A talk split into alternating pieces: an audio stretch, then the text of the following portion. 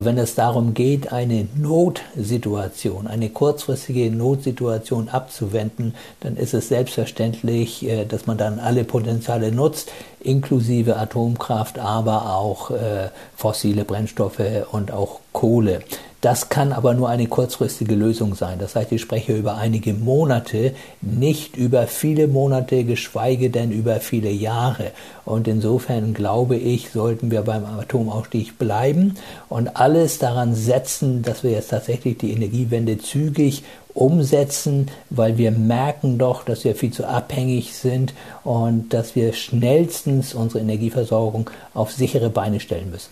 Jetzt sind wir natürlich ein bisschen in der Zwickmühle. Auf der einen Seite die Klimadiskussion, die nach wie vor geführt werden muss, ganz klar. Auf der anderen Seite eben das, was uns Präsident Putin eben auferlegt hat, die Energiekrise sozusagen. Und diese Diskussion wird ja auch in der Ampel geführt. Die Grünen wollen zwei A K W maximal bis Ende März nächsten Jahres am Netz lassen. Die F D P sagt, nein, nein, wir brauchen alle drei derzeit noch laufenden A K W und das auch noch für länger und mit neuen Brennstäben auch noch. Das halten Sie für den falschen Weg, richtig?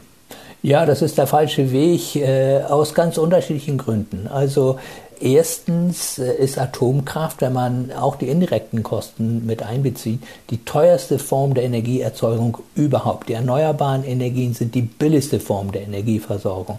Das ist das eine. Das zweite, wir vergessen dabei immer die Altlasten.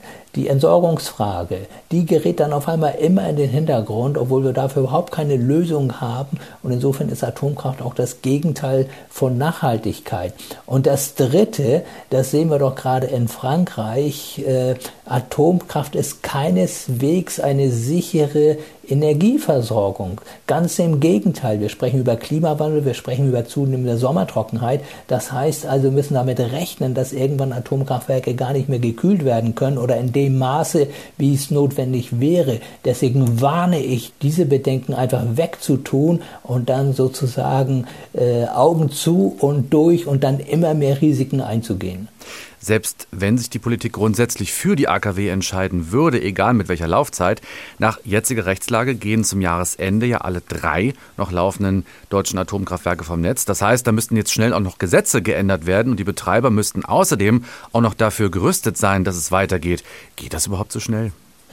Naja, ich kann das schlecht beurteilen. Also ich denke schon, dass das so schnell gehen würde, aber dann müsste man jetzt wirklich Gas geben, in Anführungsstrichen. Das heißt, man müsste diese Verfahren jetzt ganz schnell starten und äh, die Sache dann auch umsetzen. Aber vielleicht gestatten Sie mir einen Punkt hier noch. Äh, das Ganze äh, ist doch eine Sache, die wir den Expertinnen und Experten überlassen sollten. Niemand weiß, ich weiß es jedenfalls nicht, ob wir wirklich in eine Notsituation kommen oder nicht. Und insofern finde ich, ist es völlig fehl am Platz, dass es darüber eine politische Debatte gibt. Ich meine, weder die Grünen, noch die C D U, noch die S P D, noch die F D P haben noch irgendeine große Ahnung von diesen technischen Dingen. Und ich finde, das gehört dahin, wo wirklich die Expertise ist. Und diese Leute, die müssen uns sagen, was geboten ist. Und danach müssen wir uns richten.